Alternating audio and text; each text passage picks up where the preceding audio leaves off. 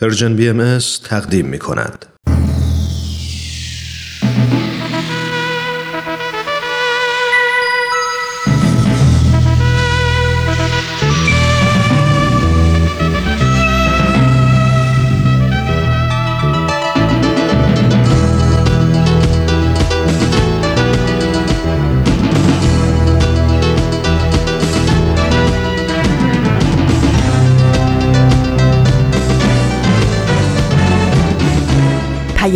دوست، برنامه‌ای برای تفاهم و پیوند دلها.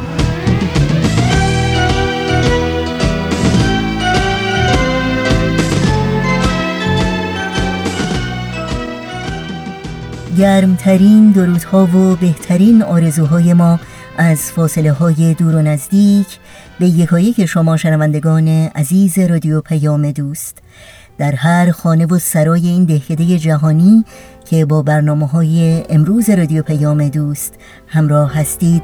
امیدوارم تندرست و ایمن و برقرار باشید و با امید و اطمینان به روزهای بهتر اوقاتتون رو سپری کنید.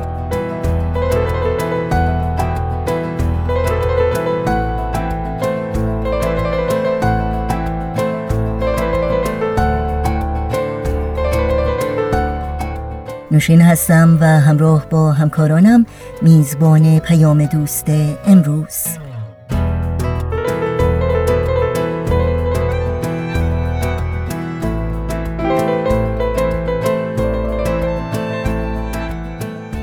گاه شمار چهارشنبه 27 فروردین ماه از بهار 1399 خورشیدی برابر با 15 ماه آوریل 2020 میلادی رو نشون میده.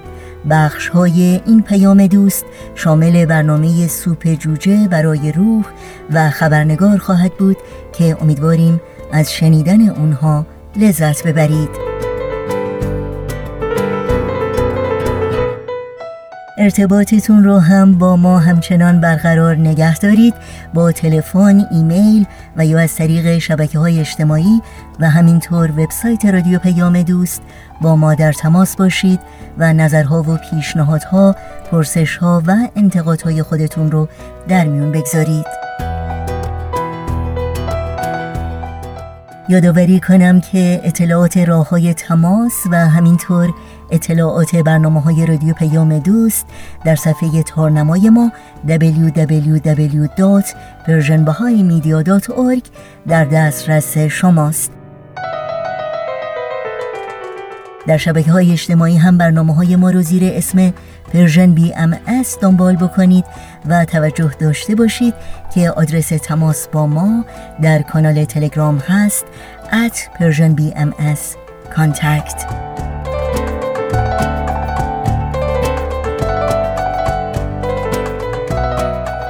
این صدا، صدای رادیو پیام دوست. با برنامه‌های امروز ما همراه باشید.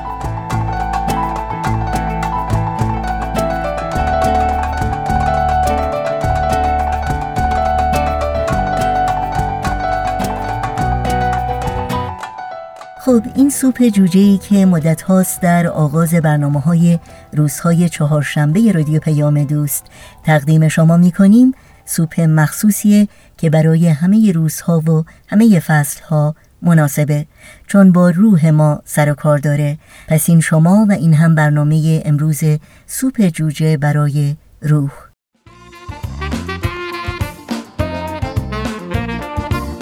همراهای خوبم، سلام.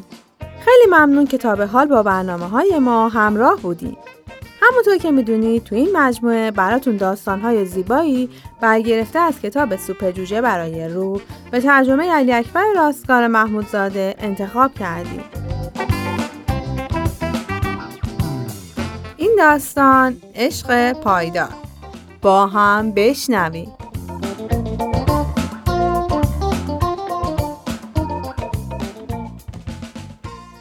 جسیکا که در آستانه عاشق شدنه، رک و راست ادعا میکنه که دوباره جوون شده، که آسمون آبی‌تر شده و اینکه وقتی موسیقی موزارت گوش میده، اشک از چشماش سرازیر میشه. خلاصه یه کلام این که زندگی قبل از این هیچ وقت اینقدر پرشور و هیجان نبوده. اون 15 پوند وزن کم کرده و در حال حاضر شبیه زنای جوانی شده که عکساشون رو روی جلد مجله چاپ میکنن. آنت با دیدن این شور و شوق جسیکا تو هول و هوش عشق جدیدش یه نگاهی به عشق قدیمی خودش انداخت. شوهرش اسکات دیگه کم کم داره به میان سالی نزدیک میشه. کم کم فاصله بین موهای سرش و پیشونیش داره زیادتر میشه و 15 پوند به وزنش اضافه شده. اون که یه زمانی دونده 2 ماراتن بوده، هیکل عضلانی داره. ولی حالا تنها تو راهروهای بیمارستان این ور اون ور میدوه. با همه این احوال، اون هنوزم میتونه طوری از اون ور میز ناهارخوری به آنت نگاه کنه که آنت عمق عشقش رو احساس کنه. یه روز جسیکا از آنت پرسید: آنت، به نظر تو چه چیزایی میتونه یه عشق و پایدار نگه داره؟ راستشو بخوای نمیدونم. خب بذار سوالمو اینطوری بپرسم. چه چیزی عشق تو همسر تو پایدار نگه داشته؟ سوال خوبی بود. اجازه بده یکم در موردش فکر کنم. بعد جوابتو میدم. باشه. پس منتظر جوابت هستم. آنت تمام دلایل واضح و آشکار رو بررسی کرد.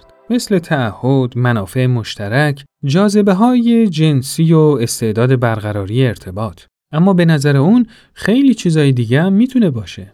آنت یه روز جسیکا رو به خونه‌شون دعوت کرد تا در مورد جواب سوالی که ازش پرسیده بود براش توضیح بده. ما هنوزم با هم شوخی میکنیم. خب مثلا شنبه گذشته وقتی رفتیم سوپرمارکت، لیست چیزایی رو که میخواستیم بخریم و از وسط نصف کردیم. چه جالب. خب آره، بعدش هم مسابقه گذاشتیم ببینیم کی زودتر از همه اونا رو برمیداره و میره پای صندوق. خیلی بامزه بود. آره خیلی جالبه، کلی هم میخندیم. مثلا یه کار دیگه که میکنیم، ما از غذاهای خوب و خوشمزه که خودمون درست میکنیم تو خونه یه لیست هنرمندانه ازش درست کردیم. این که خیلی خوبه. اون وقت ظرفا رو کی میشوره؟ راستش ظرفا هم 2 نفری با هم میشوریم. اینجوری ظرف شستن برامون شده یه تفریح. نه راستش برای منم خیلی جالب بود کاراتون. آره بابا، حالا کلی کار مونده. مثلا تو انجام دادن همه کارهای خونه بین ما تفاهم و درک متقابلی وجود داره. ما تو همه چیز با هم شریکیم. تو پرداخت صورت حسابا، نگرانی‌های خانوادگی، رسیدگی به کارهای بچه‌ها، هر چی که فکرشو بکنی. اینطوری حداقل حجم کار رو دوش یه نفرم نمیافته. آره دیگه، یه نفرم خسته نمیشه. دوتایی با هم کارامونو انجام میدیم. تازه یه کار دیگه که انجام میدیم اینه که از دست همدیگه ناراحت نمیشیم. مگه میشه؟ بالاخره آدمیزاد یه وقتایی ناراحت هم میشه. آره، حالا گوش کن. من یه موقعی که جوک یا لطیفه‌ای میشنوم خیلی با صدای بلند قهقهه میزنم. نمیتونم خودم رو کنترل کنم.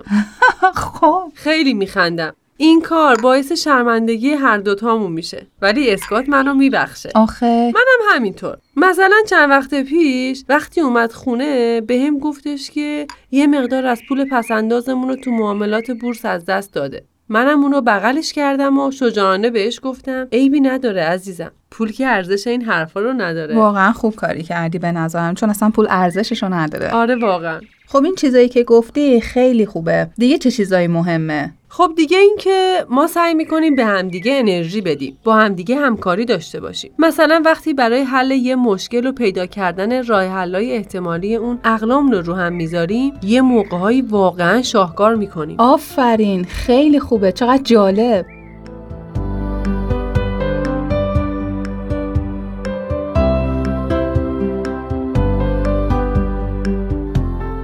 یه چیز مهم دیگه هم اینه که ما احساس همدیگر رو خیلی خوب درک میکنیم. وقتی اسکات خسته و ناراحت و دیر وقت از بیمارستان میاد خونه، میدونم که نباید ازش دلخور بشم. آفرین، خوب کاری میکنه. آره، چون که حسشو واقعا درک میکنم که خیلی روز سختی داشته. مثلا دوشنبه شب وقتی اومد خونه خیلی ناراحت بود.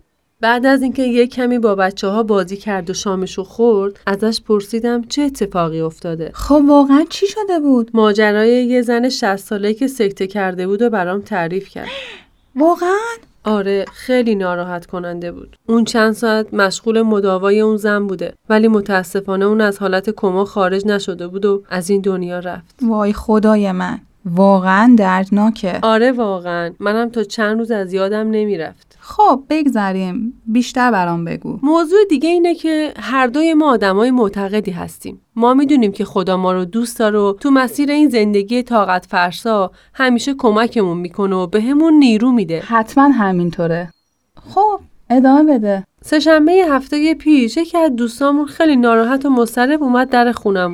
خب چی شده بود حالا؟ گفت شوهرش که سرطان داره دیگه نمیتونه وضعیتش رو تحمل کنه. آخه ما هم هر کاری تونستیم براش انجام دادیم تا یه کم آرومشون کنیم. عجب، دستتون درد نکنه واقعا، خدا خیرتون بده. چهارشنبه هفته پیش با یکی از دوستام که قرار بود از همسرش جدا بشه رفتیم رستوران. با هم درد و دل کردیم، کلی حرف زدیم در مورد چیزایی که بتونه زندگیشو از این وضعیت نجات بده و مشکلشو حل بکنه. یه تصمیمایی گرفتیم. کار خیلی خوبی کردید به نظرم، چون شما باعث شد یه زندگی از هم نپاشه. آره واقعا هم همینطور شد.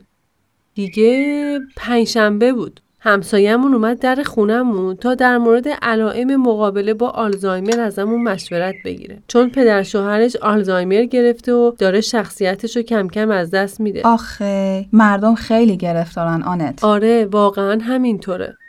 جمعه هم وقتی داشتم به کارهای خونه میرسیدم متوجه شکوفه‌های نارنجی رنگ گلایولای بیرون پنجره شدم. صدای خنده های پسرم و دوستش رو شنیدم که تو زیرزمین خونه داشتن کشتی فضایی درست میکردن.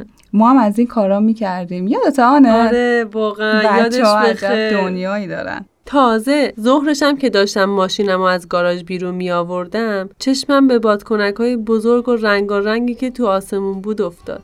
بعدش دیدم یه عروس و داماد دارن از خونه یکی از همسایه‌هامون میان بیرون. وای آنت، من عاشق لباس عروسم. آره لباسش هم ابریشمی بود. از خونه اومد بیرون و دستگلشو به طرف دوستای شاد و خندونش پرت کرد.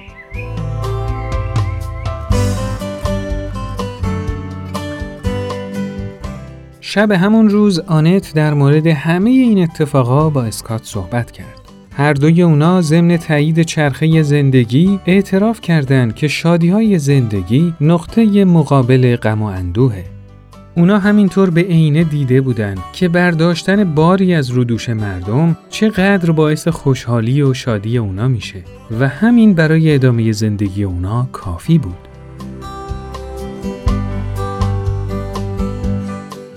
من فکر میکنم که عشق اونا تا ابد پایدار میمونه، چون عشق بی دغدغه‌ایه. نه، آسمون آبی‌تر نیست. رنگ آسمون همون رنگ آشناست. اونا دنبال چیزای عجیب و غریب تو زندگی نیستن. اونا علاقه‌مند به اون چیزایی هستن که از همدیگه کشف کردن و روز به روز بیشتر کشف میکنن و یادآوری اونا براشون خوشاینده. اونا خیلی از چیزایی که باعث رشد و آگاهی میشه رو تجربه کردن. تاوان اونا رو به جون خریدن و گنجینه مشترکی از خاطرات گذشته رو به وجود آوردن. امیدوارم همه اون چیزایی رو که برای داشتن یه عشق موندگار لازمه رو داشته باشن. آنت به عنوان یه تازه عروس ساده و بیریا گروه موسیقی عروسیشون رو وادار کرده بود که این جمله رو روی سازای موسیقیشون بنویسن: پا به پایم پیر شو.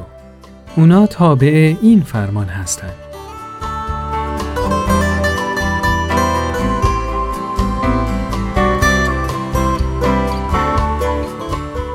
خب دوستای عزیز، این قسمت از برنامه‌مون به پایان رسید. برنامه‌ای که شنیدید کاری بود از پرژن BMS. از شما خیلی ممنونیم که تا اینجا ما رو همراهی کردید. تا برنامه بعد، خدایار و نگهدارتون. برنامه‌ای رو با هم شنیدیم از مجموعه سوپ جوجه برای روح.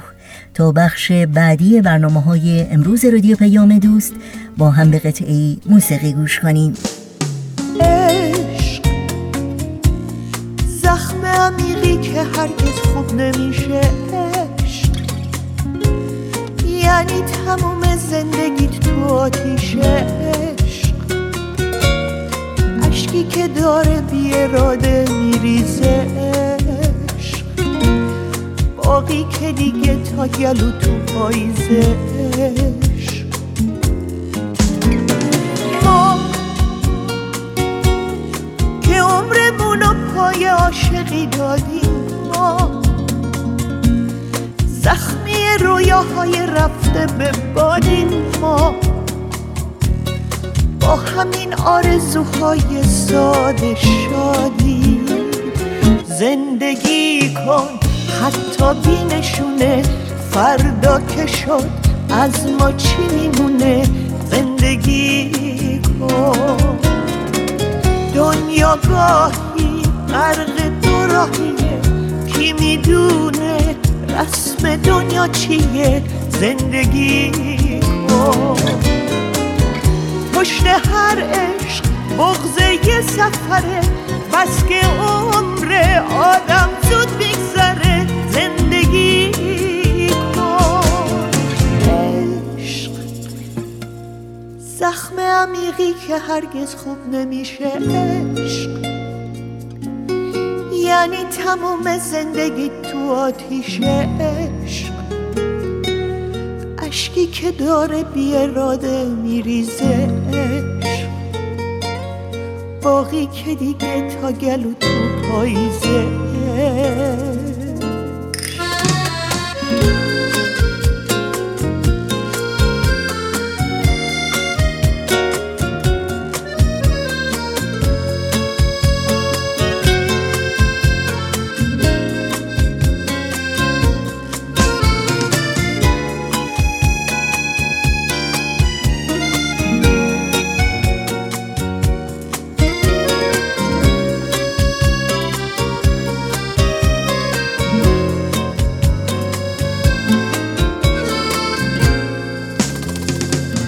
زندگی کن، حتی بی نشونه فردا که شد از ما چی میمونه.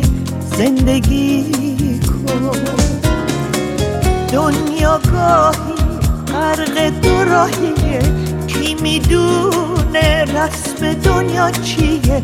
زندگی کن، پشت هر عشق بغض یه سفره، بس که عمر آدم زود میگذره. زندگی کن، عشق زخم عمیقی که هرگز خوب نمیشه. عشق یعنی تموم زندگیت تو آتیشه.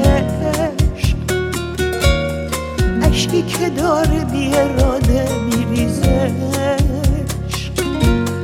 باقی که دیگه تا گلو تو پاییزش. ما که همه جوونیمون فدای عشق، ما که حتی صدامون خونبهای عشق، ما زجر زدنامون برای عشق. شنوندگان عزیز رادیو پیام دوست، این شما و این هم خبرنگار. خبرنگار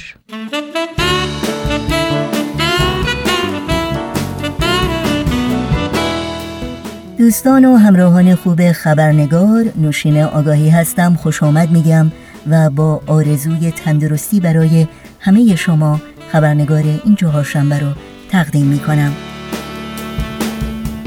قبل از اینکه در مورد موضوع گزارش ویژه برنامه امروز با میهمان خبرنگار به گفتگو بنشینیم، نگاهی گذرا داشته باشیم به پاره‌ای از سرخطهای خبری در برخی از رسانه‌های این سو و آن سو و فراسوی ایران زمین.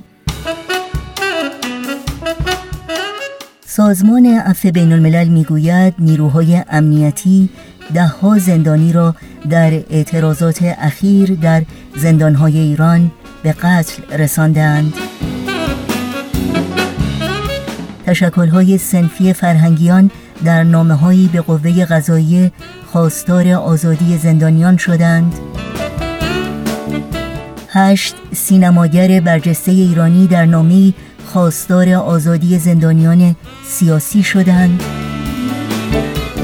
و جامعه جهانی بهایی در بیانیه اخیر خود برای سلامتی بهایانی که هنوز در ایران در زندان هستند شدیداً ابراز نگرانی کرده است.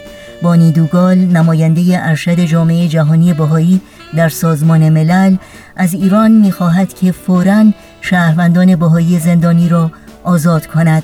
او میگوید این افراد بیگناهند و هرگز نمیبایست که زندانی میشدند.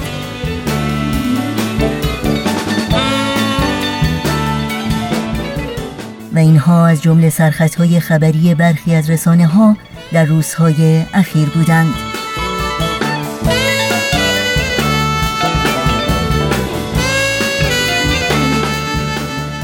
و ما بعد از گذشت چندین ماه از اولین نشانه‌های شیوع ویروس مرگبار کرونا یا کووید 19، جهان ما همچنان گرفتار این بحران وخیم و بیمناک بهداشت و تندرستی است.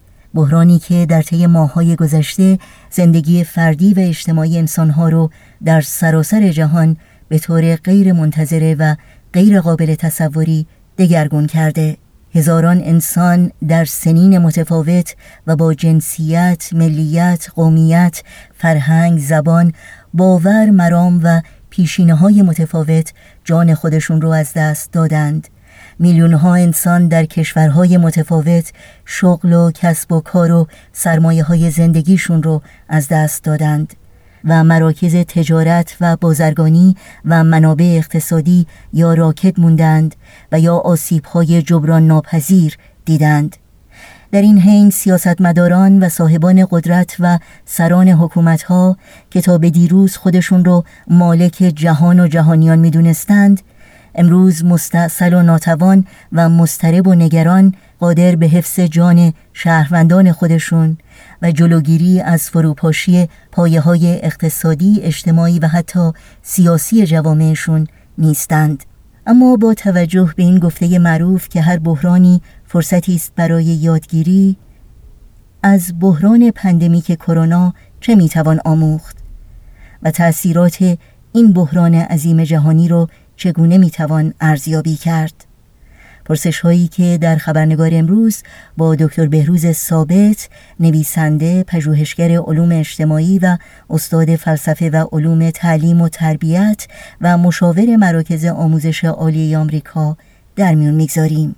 با هم به دکتر بهروز ثابت خوش آمد بگیم و گفتگوی امروز رو آغاز کنیم.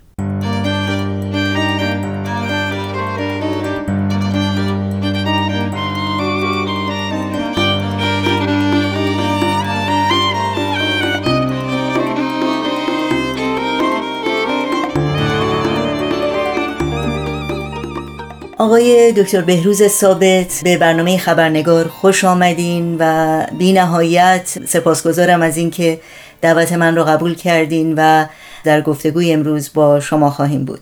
خیلی ممنون از دعوت شما. امیدوارم که شنوندگان عزیز در این بحران جهانی که همه رو فرا گرفته سلامت باشن و امیدوارم که مطالبی که ما در اینجا صحبت میکنیم بتونه به نوعی به اونها کمک بکنه در مورد درک بهتر این شرایط بحرانی حاضر.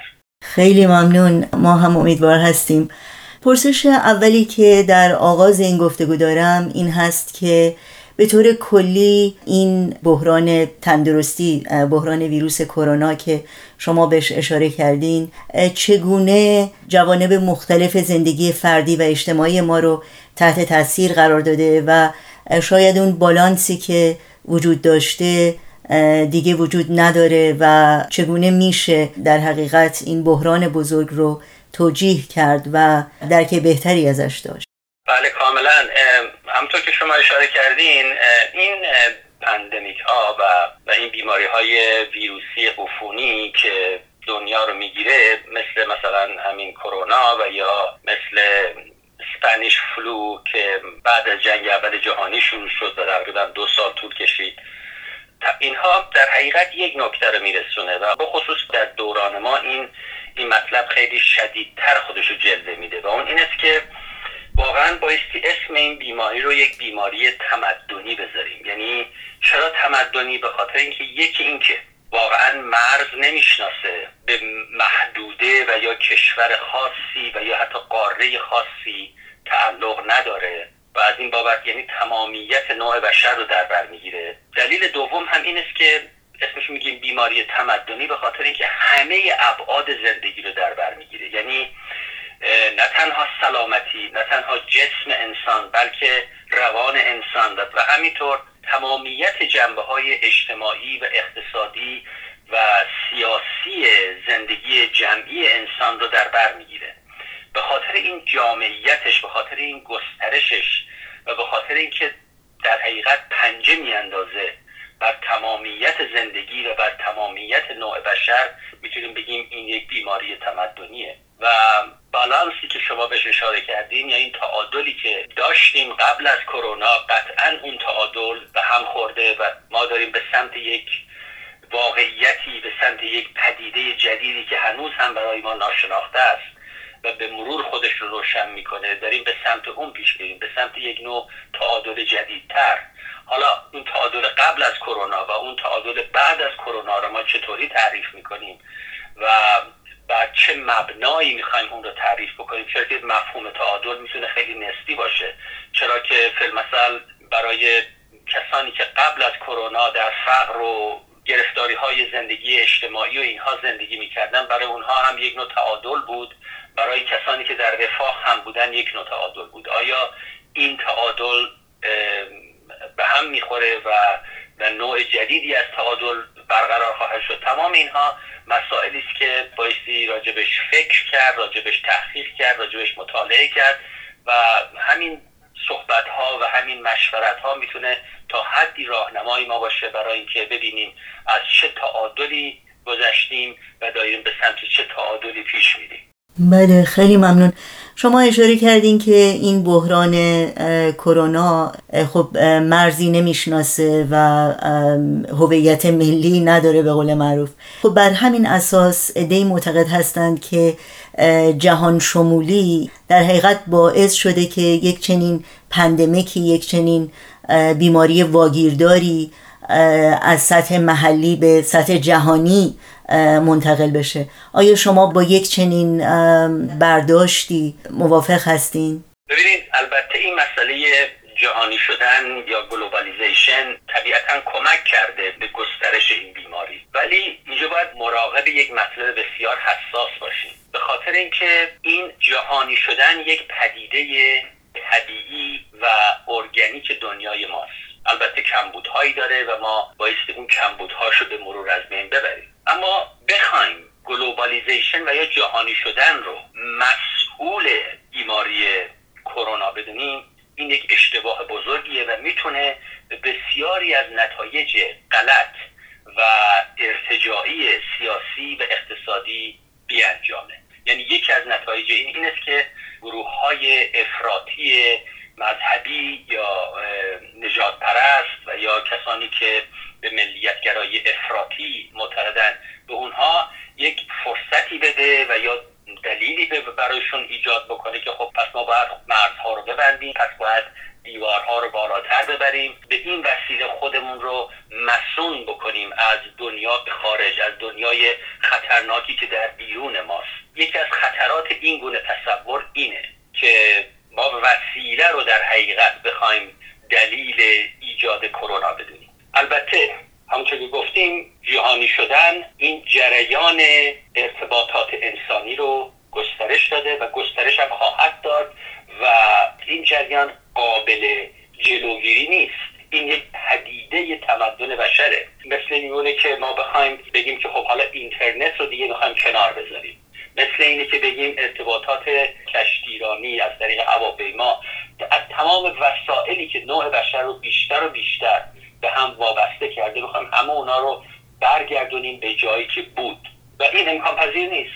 این تصورات رو باید کنار گذاشت. باید دید ریشه های این مطلب در کجاست و ریشه های این گونه بیماری ها و بحران های جهانی در کجاست و به جای این که نفس جهانی شدن رو و یا مکانیزم جهانی شدن رو مسئول بدونیم، بایستی برعکس بگیم چگونه میتونیم از همین جهانی شدن استفاده بکنیم تا بر بیماری ها و بحران های نظیر کرونا بتونیم بهتر غلبه بکنیم. ببینید مثلا اسپانیش فلو هم در بعد جنگ اول جهانی تقریبا به صورت یک پدیده پندمیک البته در سطح جهان اون روز به وجود اومد و 500 میلیون نفر رو کشت.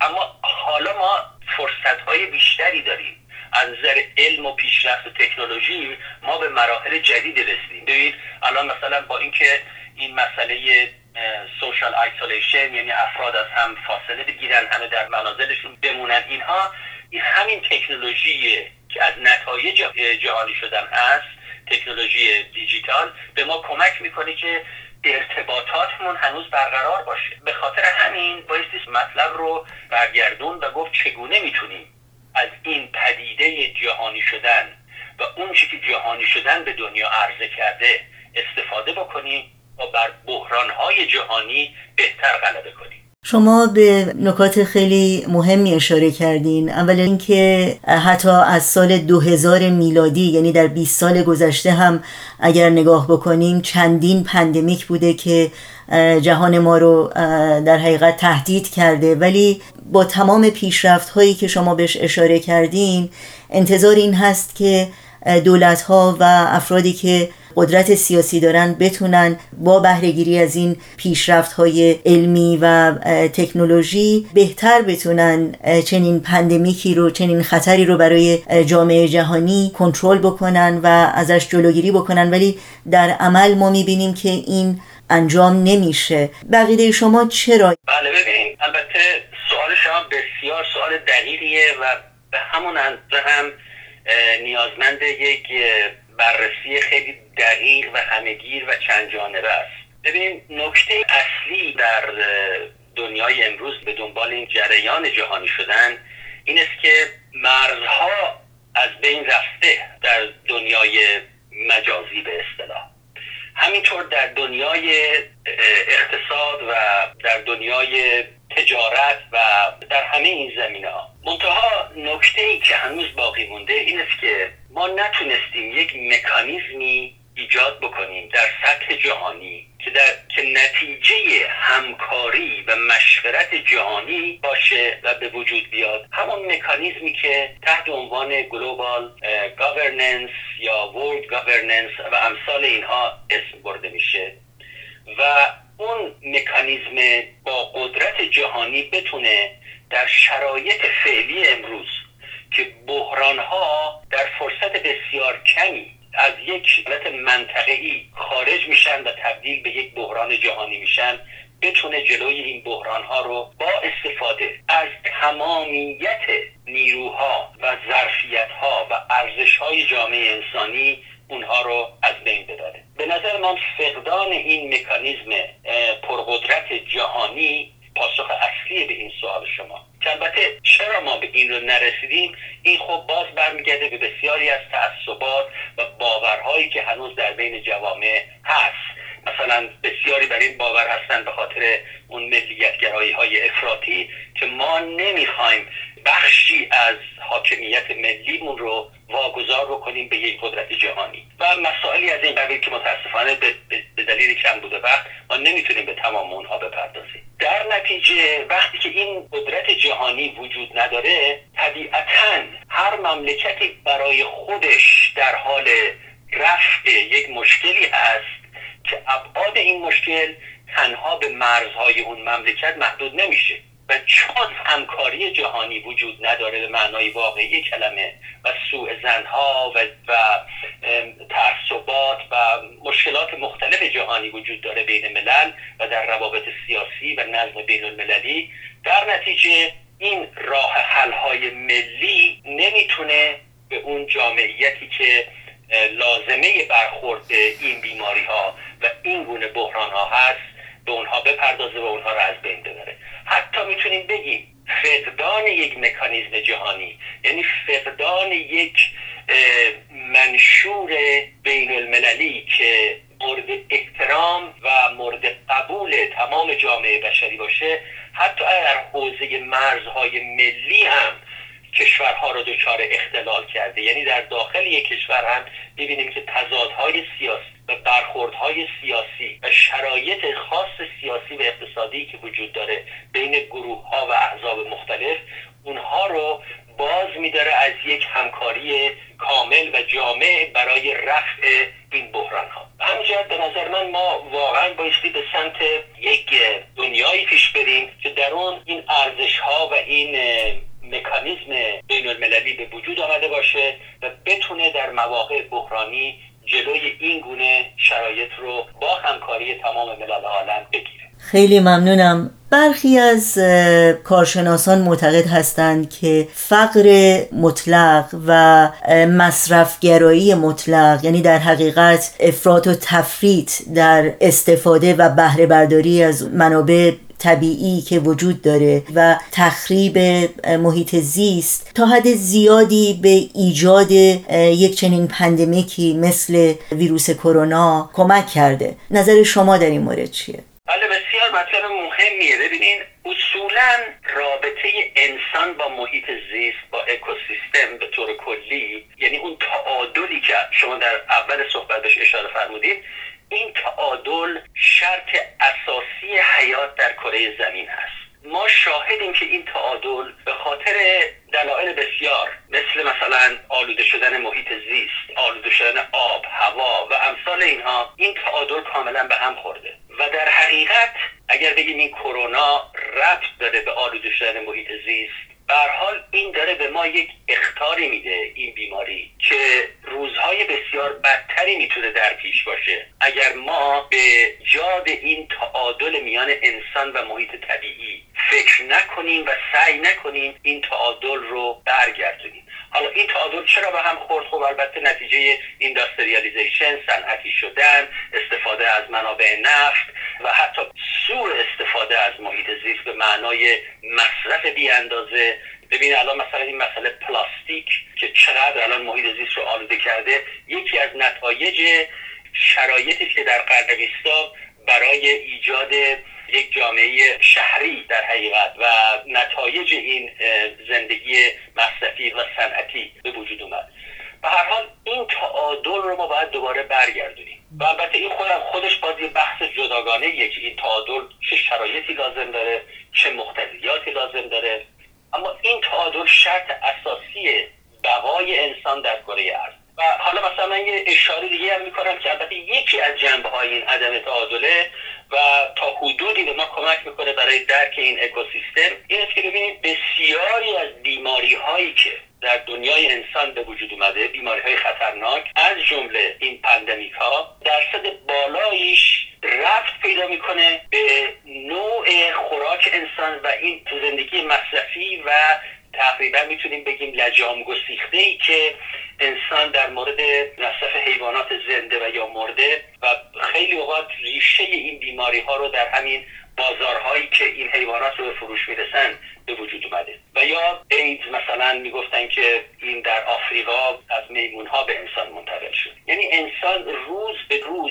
به دنبال این عدم تعادلی که به وجود اومده انگار بیشتر و بیشتر داره محیط طبیعی رو عقب میزنه، یعنی در حقیقت به حالت اعلام جنگ داده به محیط زیست و میخواد این محیط طبیعی رو بیشتر و بیشتر عقب بزنه تا اراده خودش رو بر طبیعت به صورت غیر طبیعی، به صورت افراطی غالب بکنه و نتیجه این عدم تعادل و به دنبال اون عدم سلامت فردی و جمعی. ما به صورت در زندگی فرد هم تعادل شرط سلامته، تعادل درونی و تعادل بین وجود انسان، جسم انسان و محیط پیرامونش. و این بیماری های مشترک انسان و حیوان خب یکی از نتایج این مصرف زندگی و این زندگی به اصطلاح پذیرفته شده است که ما الان داریم تجربهش میکنیم. البته این تنها به چین و یا کشورهای دیگه هم محدود نمیشه، قبلا همونطور که گفتیم در اسپانیش فلو هم بود و یا تا حدودی حتی در کشورهایی که مثل غرب و یا در کشورهای خاورمیانه و جاهای دیگه که حیوانات دیگه مصرف میشه، یعنی مثلا همین استفاده از گوشت گاو، خب این هم به دنبال خودش مشکلاتی داشته، مثلا اون مارکا دیزیز که چند سال پیش به وجود اومد. و یا بسیاری بر این باور هستن که این به نوعی که ما مراتع رو استفاده میکنیم در حقیقت به محیط زیست صدمه میزنیم به خاطر استفاده از گوشت حیوانات و گاو، این خودش یکی از دلایل اصلی بحران و آلودگی محیط زیست است. لذا این به فرهنگ خاصی تنها تعلق پیدا نمیکنه، یک نیازمند یک ارزش‌های جدیدی هستیم در مورد رابطه با محیط طبیعی و یک تعریف جدیدی از سلامتی و بهداشت. به صورت عملی و اون تعادل بین طبیعت و انسان یکی از شرایط اصلی از بین بردن این بحران‌های بیولوژیک هست. و از مسائل دیگه که شما بهش اشاره کردید مسئله فقر هست و طبیعتاً وقتی که در یه جوامع مثل جوامع امروز عدم تعادل وجود داره بین ثروتمندان و فقرا و این تفاوت بسیار فاحشی هست و این خودش در نفس خودش یک بحران بسیار عمیقی است. وقتی که این پندمیک ها رخ میده طبیعتاً فقرا، طبیعتاً محرومی، طبیعتاً زحمتکشان، طبیعتاً کسانی که دسترسی به بهداشت و سلامتی و بیمارستان و دکتر ندارن، طبیعتاً اینها بیشتر صدمه می‌بینن. حتی در آمریکا الان مثلا تحقیق کردن دیدن که در جنوب آمریکا سیاه‌پوستان با یک درصد بسیار بالاتری دچار بیماری آنفولانزا یعنی همین کرونا میشن. یعنی اون اقلیت هایی که به خاطر مسائل نژادی طبیعتاً دچار فقر و بحران اقتصادی هم هستند.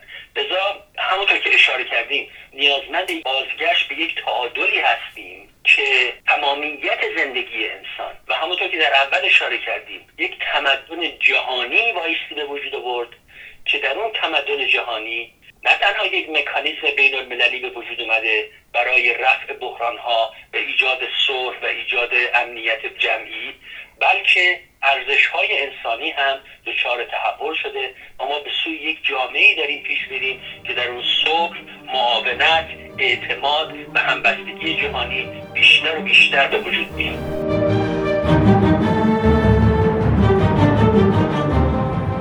همراهان خوب خبرنگار، به علت کم بوده وقت از شما دعوت میکنم ادامه گفتگوی ما رو با دکتر بهروز ثابت در خبرنگار هفته آینده همین روز و همین ساعت دنبال کنید.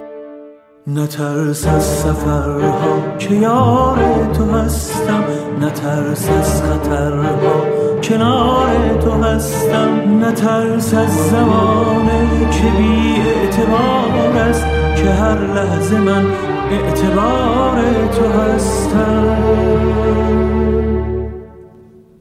کنار تو هستم، که یار تو هستم، که بیش از خودت بیقرار تو هستم، کنار تو هستم، که یار تو هستم، که بیش از خودت بیقرار تو هستم. چه باهم، چه تنها، چه حالا، چه فردا، چه در آسمان، چه خاک و چه دریا، اگر سبز و شادی، اگر زرد و غمگین، اگر گرم و سرشار، اگر سرد و مسکین، کنار تو هستم، که یار تو هستم، که بیش از خودت بیقرار تو هستم. در این فرصت کوتاهی که تا پایان برنامه‌های امروز رادیو پیام دوست داریم، اطلاعات راه‌های تماس با ما رو لطفاً الان یادداشت کنید. آدرس ایمیل ما هست info@persianbms.org. شماره تلفن ما 001 703 671 828 828. در شبکه‌های اجتماعی ما رو زیر اسم پرژن بی ام اس جستجو بکنید و در پیام رسان تلگرام با آدرس @persianbmscontact با ما در تماس باشید. در آتش ببینی اگر خانه‌ات را،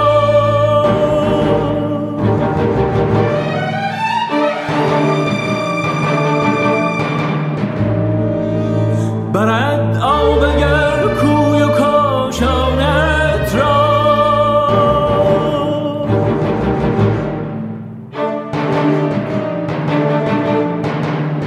بسوزی اگر سود و سرمایه‌ات را، بگیرد اگر آسمان سایه‌ات را. وقت خداحافظی با شما شنوندگان عزیز رادیو پیام دوست فرا رسیده، چون برنامه‌های این چهارشنبه ما هم در همین جا به پایان میرسه. همراه با بهنام مسئول فنی و البته تمامی همکارانم در رادیو پیام دوست همگی شما رو به خدا میسپاریم تا روزی دیگر و برنامه دیگر. شاد و پاینده و پیروز باشید.